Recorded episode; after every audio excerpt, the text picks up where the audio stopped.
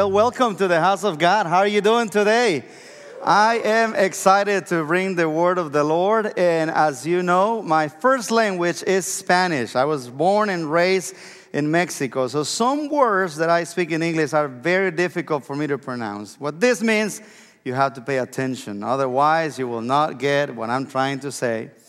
And also, the message this morning, it's not an easy subject because we're going to talk about excuses.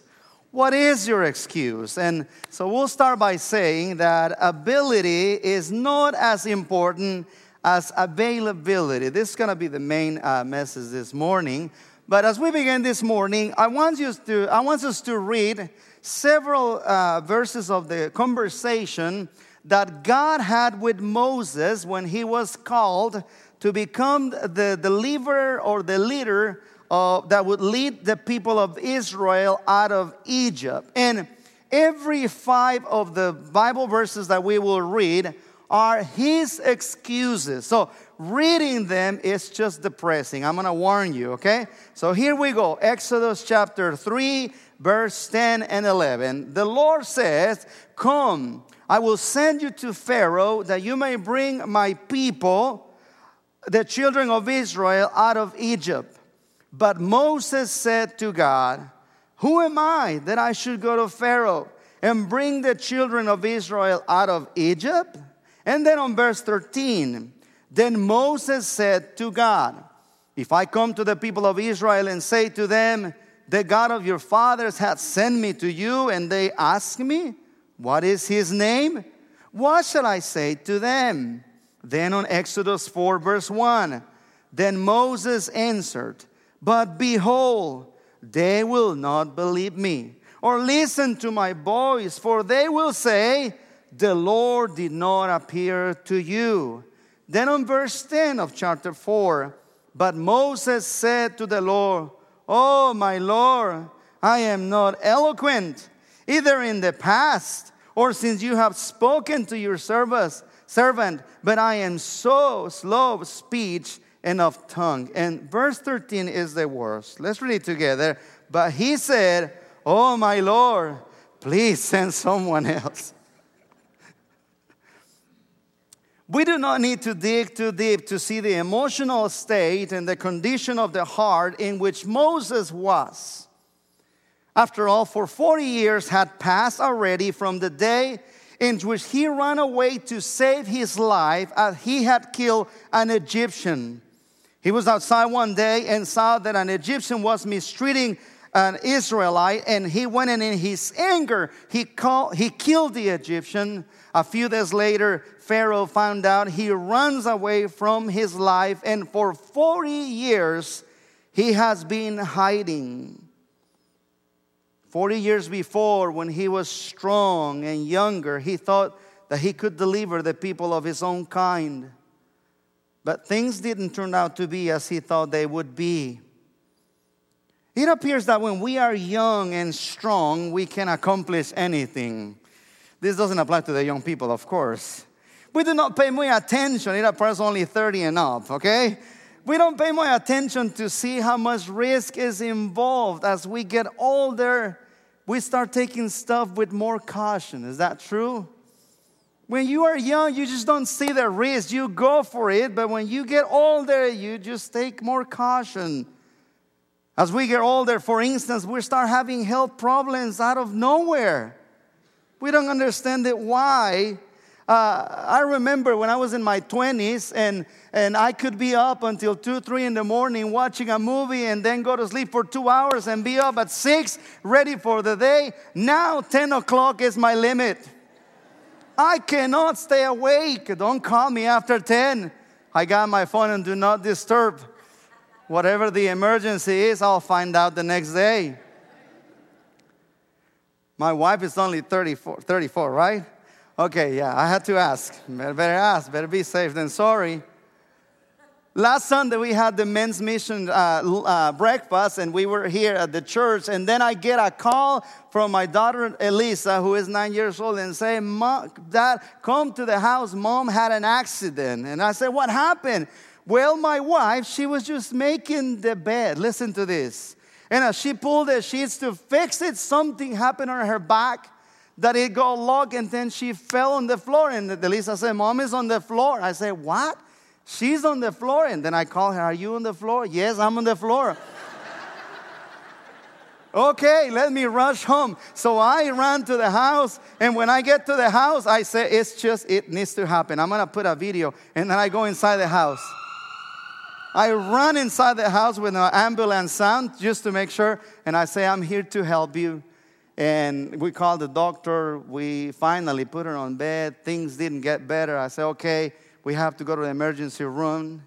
And then after the four or five hours, we come out of the emergency room. She comes better. We come happy with a six hundred fifty dollars bill. We were actually talking about this. She said, we're not even in our forties yet. Yes, when you are older, you take things more cautiously. And it seems like forty years... The last forty years of Moses' life were just not too good either. Be, because of the writing of Exodus, we read that he was attending to the sheep that belonged to his father-in-law. Get this. He didn't even has, had his own flock. We don't understand what happened.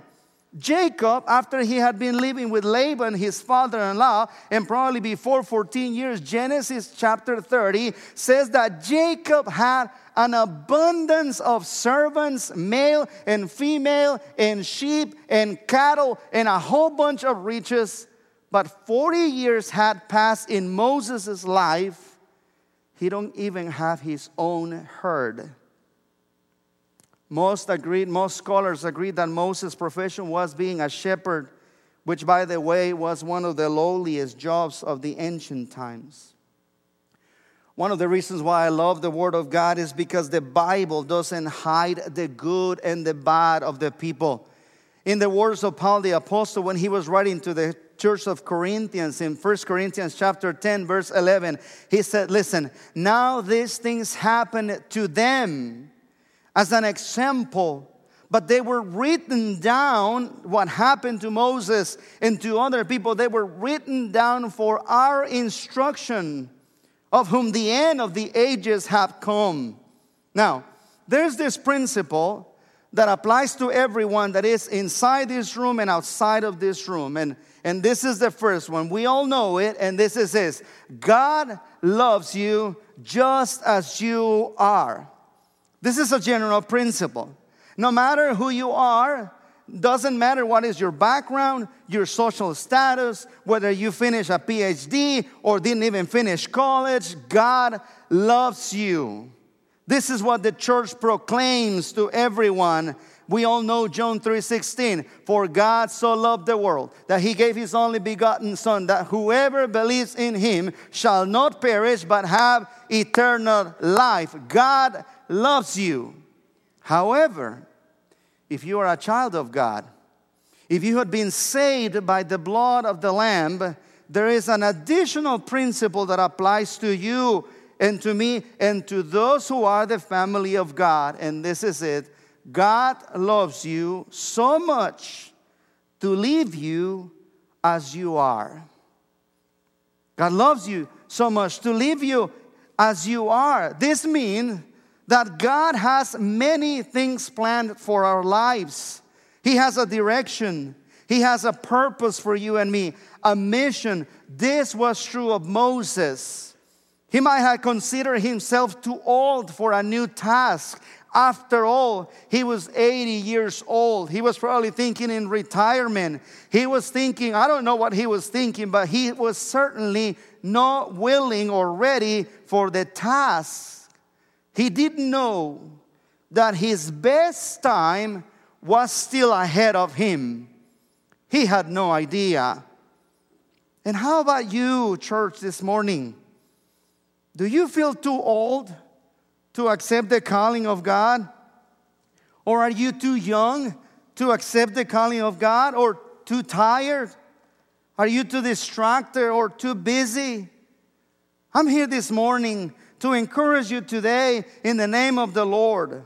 Paul the Apostle said, said it in Ephesians chapter one, verse, verse fourteen. He said, listen to this, for he chose us in him, he chose us in him before the creation of the world. So may I say this morning to you, you are chosen people of God. Amen? You are not a mistake. You are here at this very moment and at this very time in the history of the world of twenty twenty-two because the Lord has chosen you to do something great. Do you believe this today? I hope you do. I hope you do believe it. We just finished two years of death where hundreds of thousands of people lost their lives because of COVID.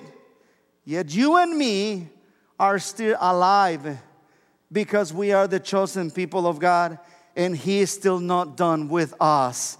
The one who started the good work will completely until Jesus Christ comes.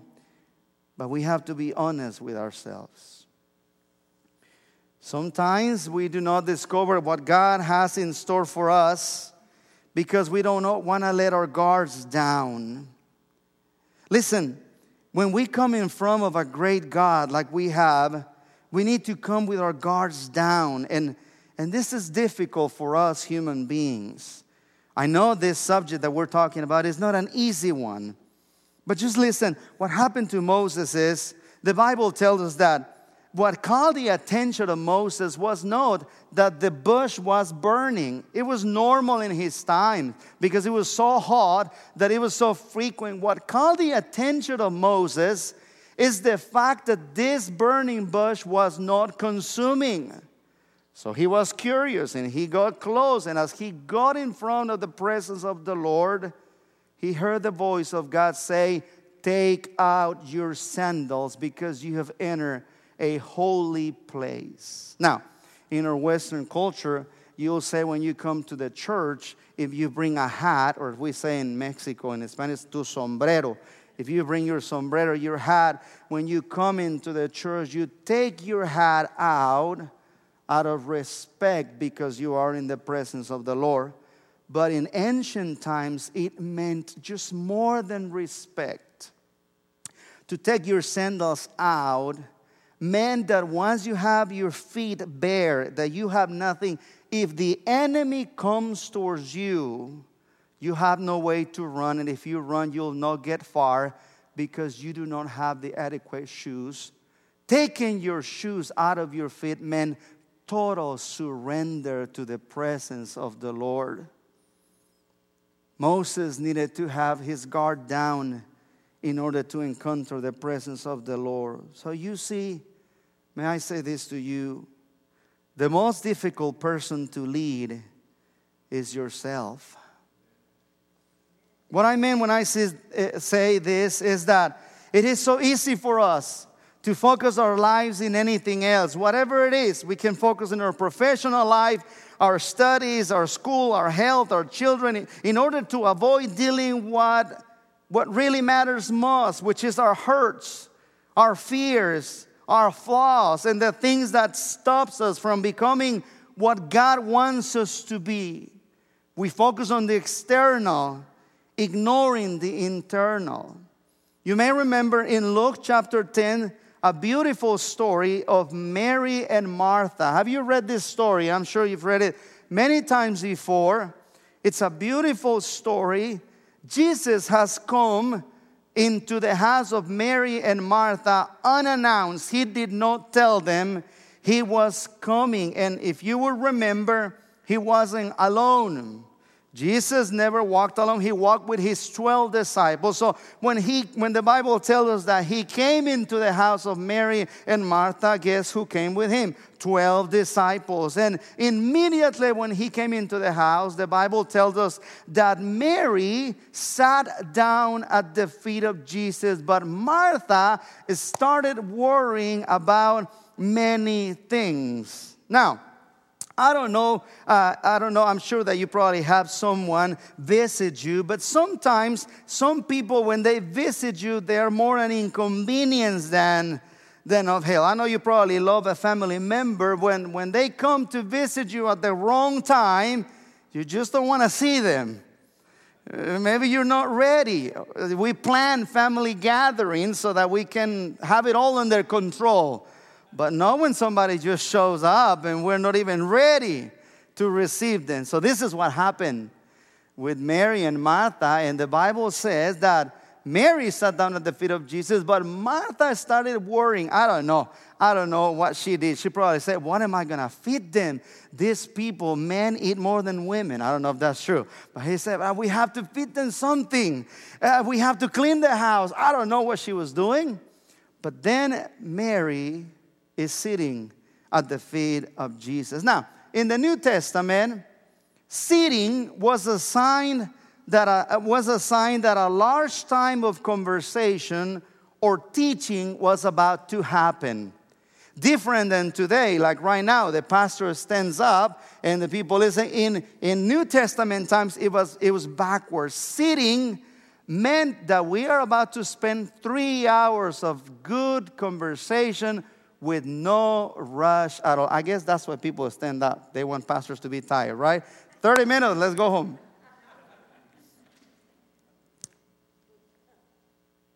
But what's even more impressive, do you know that, is that there were not women disciples in Jesus' time.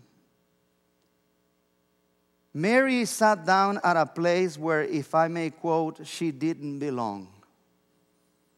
And even more impressive, she was, she was a woman. We could argue that not only she was not a disciple, but also she was a woman, and she was not permitted to sit down at the table with the other disciples. But Jesus Christ didn't rebuke her. He received her. In fact, he was teaching her and giving her the best part. Martha, in the other way, she is distracted and busy to the point that she's had enough. And she comes to Jesus. And in verse forty of chapter, Luke chapter ten, you will read that she said, Lord, pay attention to this.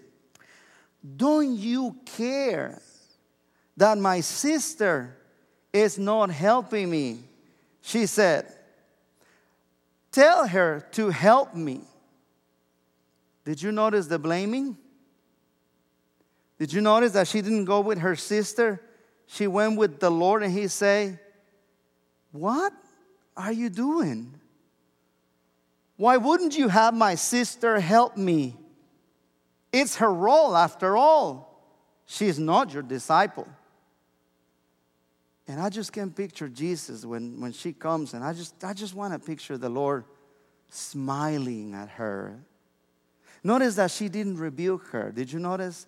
She doesn't rebuke her. She just probably smiles at her, and they say, and he said, Martha, Martha, you're so worried with many things. I may add, if I wanted to eat, I would make my own food. I would just make a miracle, and boom, there you go. There's food for everyone. Martha, you're so distracted. But a few things are needed. And then he adds, I like how Luke points it. He said, indeed, there is only one thing that's needed. And he said, and Mary has chosen what's better and will not be taken away from her. Both Mary and Martha loved the Lord, but one was so focused on the external, but the other one focused on internal. Letting your guard down. Receiving what the Lord has to tell you. Moses was probably used to his new life being a shepherd, attending to the flock that wasn't even his. They belonged to his father-in-law. He was probably in his comfort zone. Think about it. eighty years old. Thinking in retirement. Just, just. Just, I'm just going to get by. We need to be careful when we are in a comfort zone. We may be avoiding the internal, only focusing on the external. General George uh, Patton said, in peace, I'm useless. This is so true. It is generally, generally in tumultuous time, in difficult times, that people make the greatest difference in the world. The greater is the crisis, the greater is the opportunity to grow and make a difference. In the kingdom of God, it is not about how able you are, but it is about how available you are, how willing you are to obey God's calling. Paul reminds us in Galatians one fifteen. Look, look how, how he writes is on the screen. And he said, but when God, he said, who set me apart from my mother's womb and called me by his grace, he said, he was pleased in calling me. In other words, in the words of William Barclay, each one of us, for each one of us, God has a plan.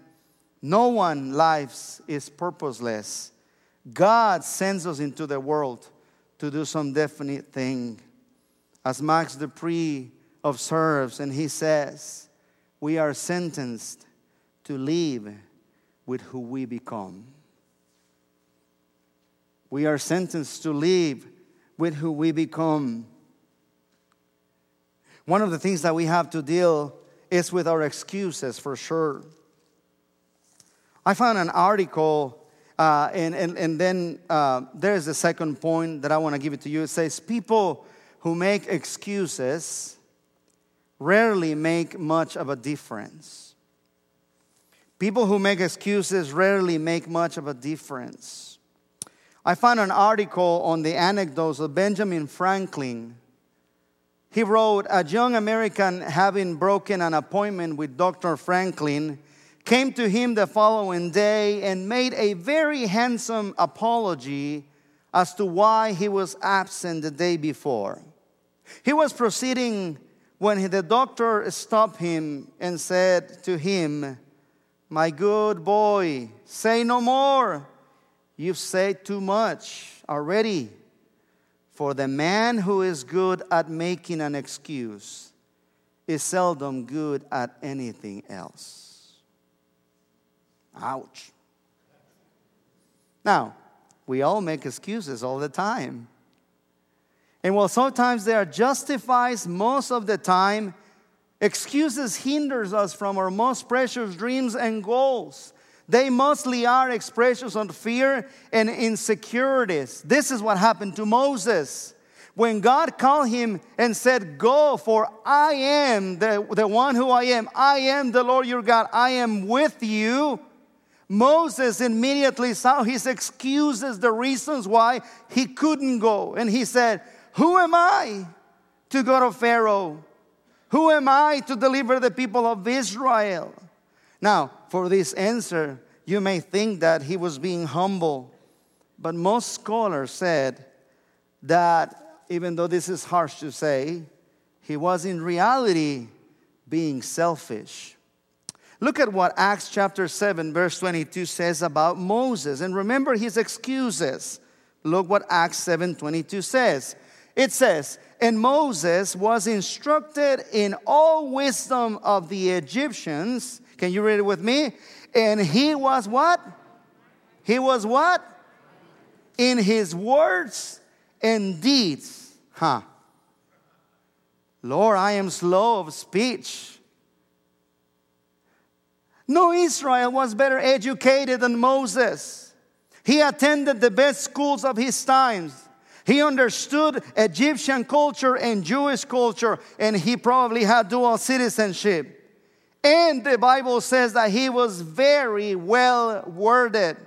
He was mighty in words and actions, yet he excused himself before God again and again. I am not the right person for the task. What is an excuse? An excuse is just a justification offered in order to receive forgiveness or lessen responsibility. That's what an excuse is. David Stanley, a famous pastor that you probably heard, says that an excuse is a lie that we tell ourselves about ourselves, and over time we believe it. He explains that there is a fine line between an excuse and a reason, and a reason because or because. So he says, we don't think in terms of excuses. Our ex- we, think, we think of terms of reasons, and our reasons becomes or because. When people ask, well, why didn't you apply for that job? Uh, well, because. We, we don't say, my excuse is I was afraid that I wasn't going to get it. We say, well, because. Well, why did you quit? Because. Why didn't you do that? Because. Why, why wouldn't you do that? Because, because, because. We, we respond in terms of reasons. We find reasons not to face the reality. And over time, if we don't work in the internal, we believe those reasons. And they become or because. Like this person that sent a message saying sorry that she was late to work because traffic was lazy. I got a picture. Look at that. I'm sorry I'm late. The traffic was crazy. Look at the traffic.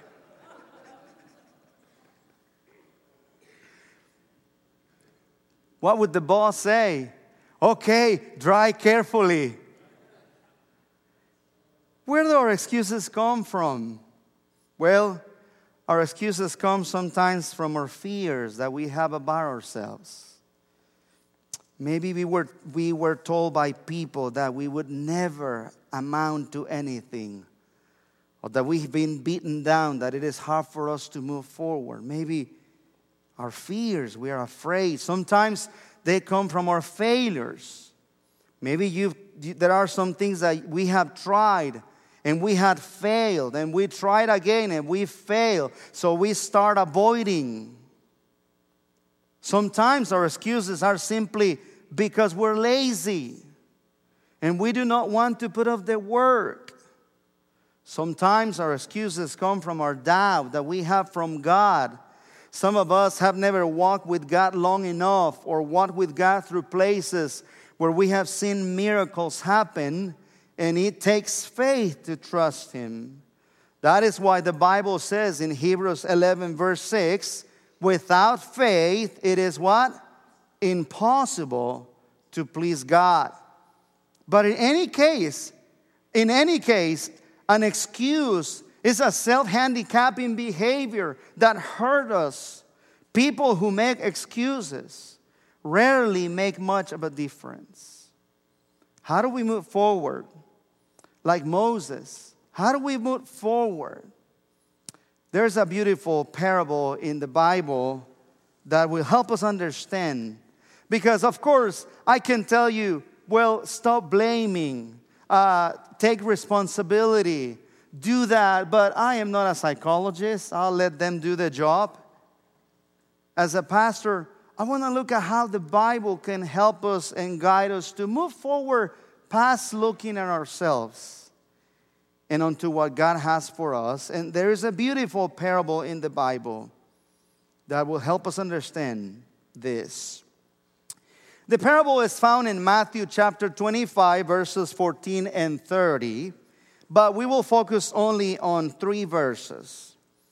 And you may remember, uh, I will call it the parable of the talents, or some other versions, the gold bags. The parable is about stewardship and the privilege that we have to participate in God's kingdom and what He is doing through us. And so the first one, he says, the, the parable says that the ruler or the master left and left, left his company or his resources to people for them to manage. To one, he says, it was given five talents. To another one, it was given two talents. And to another one, only one talent. I love the... The answer of the first two, one in verse nineteen and verse twenty-two. And this is what I want to leave in your heart this morning. Look at verse nineteen. It says, uh, after a long time, the master of those servants returned and settled accounts with them. The man who had received five bags of gold brought the other five. Master, he said, you entrusted me with five bags of gold. See, I have gained five more. Verse twenty-two, we read it again. The man with two bags of gold also came. Master, he said, you entrusted me with two bags of gold. See, I have gained two more. But the man who had received one talent came and said, look at it. Then the man who had received one bag of gold came. Master, he said, I knew that you are what? Did you read it? Master, I knew the type of God that you are. I knew that you are a hard man, harvesting where you have not sown, and gathering where you have not scattered seed. So I was afraid and went out and hid your gold in the ground. See, here it is what belongs to you. There's two different views of God in this parable. Number one, how you see God will determine your response and the direction of your life. Did you notice? The first one, the first two, had their focus on Jesus, not in themselves. They were available for the kingdom of God, and their result was growth. Both of them doubled what they had been given. And when they came to give account in front of the master, look at their words. Master, you entrusted me. You trust in me. Not for who I am. Not for what I have. But because it was pleased to you to choose me. You entrusted me with this. Look, the result of living in your kingdom is this. I have double your gains. But the third one, excuse himself. Because as we stop lying to ourselves with excuses, we open ourselves to God's work in our life. This third one was afraid and focused on his fears. Look at what he said. Master, I knew, I knew who you are. You are a hard man. I couldn't trust you. So I went and I hid. What's my excuse? Well, that one, I would never please you. So I excuse myself and I hid your talent. This is true for many people today. It is so sad to see uh, many people that, that, that portray God as one that is on to get you. They see him as a harsh person. After this, think about it. Moses comes to, uh, sorry, God comes to Moses. And the task given to Moses is to go in front of the most powerful person at the time and challenge him on the very thing that had made the nation of Egypt the riches they want, they, they had, it was because of the Israel slaves. It's like you going into the White House in front of the, in front of the most powerful person and talk about one of so many, many sensitive subjects that are in our society today.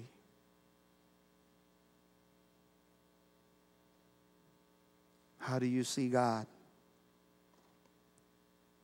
Is he the one who had trust you with many blessings and many things? Or is he a harsh God that is looking only to get you? In conclusion, throughout Scripture, we see God using imperfect people for the sake of his mission. I love this. Ordinary people who did extraordinary things like Moses, who at first made a long list of excuses, but whom at the end he was available to God and faithfully obeyed to the calling. Like the author of Hebrews says, fix your eyes upon Jesus, not on what you have. Don't focus on what you have done in the past. Don't be distracted or too busy ignoring the internal. Put your guard down and discover what God has for you in your life. Here's this, hear this list of people in the Bible, okay? Abraham was old. Elijah was suicidal. Joseph was abused. Job went bankrupt. Moses, he said he had a speech problem. Gideon was afraid. Samson was a womanizer. Rahab, in the genealogy of Jesus or the lineage of Jesus, she was a prostitute. The Samaritan woman was divorced five times. Noah, the only righteous man after the great flood, got drunk and slept naked. Jeremiah was too young to be a prophet. Jacob, he was an experienced cheater. David was a murderer. Jonah, the prophet of God, ran from him. Naomi was a widow. Peter denied Christ three times. Martha, she was worried about everything. Zacchaeus was small but money hungry. The disciples, they all fell asleep while praying. And Paul, the writer of fourteen letters in the New Testament, was a jealous Pharisee who persecuted Christians and killed many before becoming one. They all made a difference in this world because they were available to the Lord. What is your excuse? Nothing is impossible for God if you choose to focus on Him and what He can do in your life. Let us pray. We thank you, Lord, for your word. We thank you for bringing an encouragement to our lives. And Lord, I pray that, that your word will find soft hearts this morning, that your word, your word will bring fruit. As we focus on you, and we realize that it is not about me. It's about what you have for us. We don't have any idea or imagine what you can do when somebody is available. But we thank you that throughout the scripture, you use messed up people, people with many mistakes, yet you find them worthy of the calling. Do that with us, Lord Jesus. May we respond to you in faith and obedience. In the name of Jesus, we pray. Amen.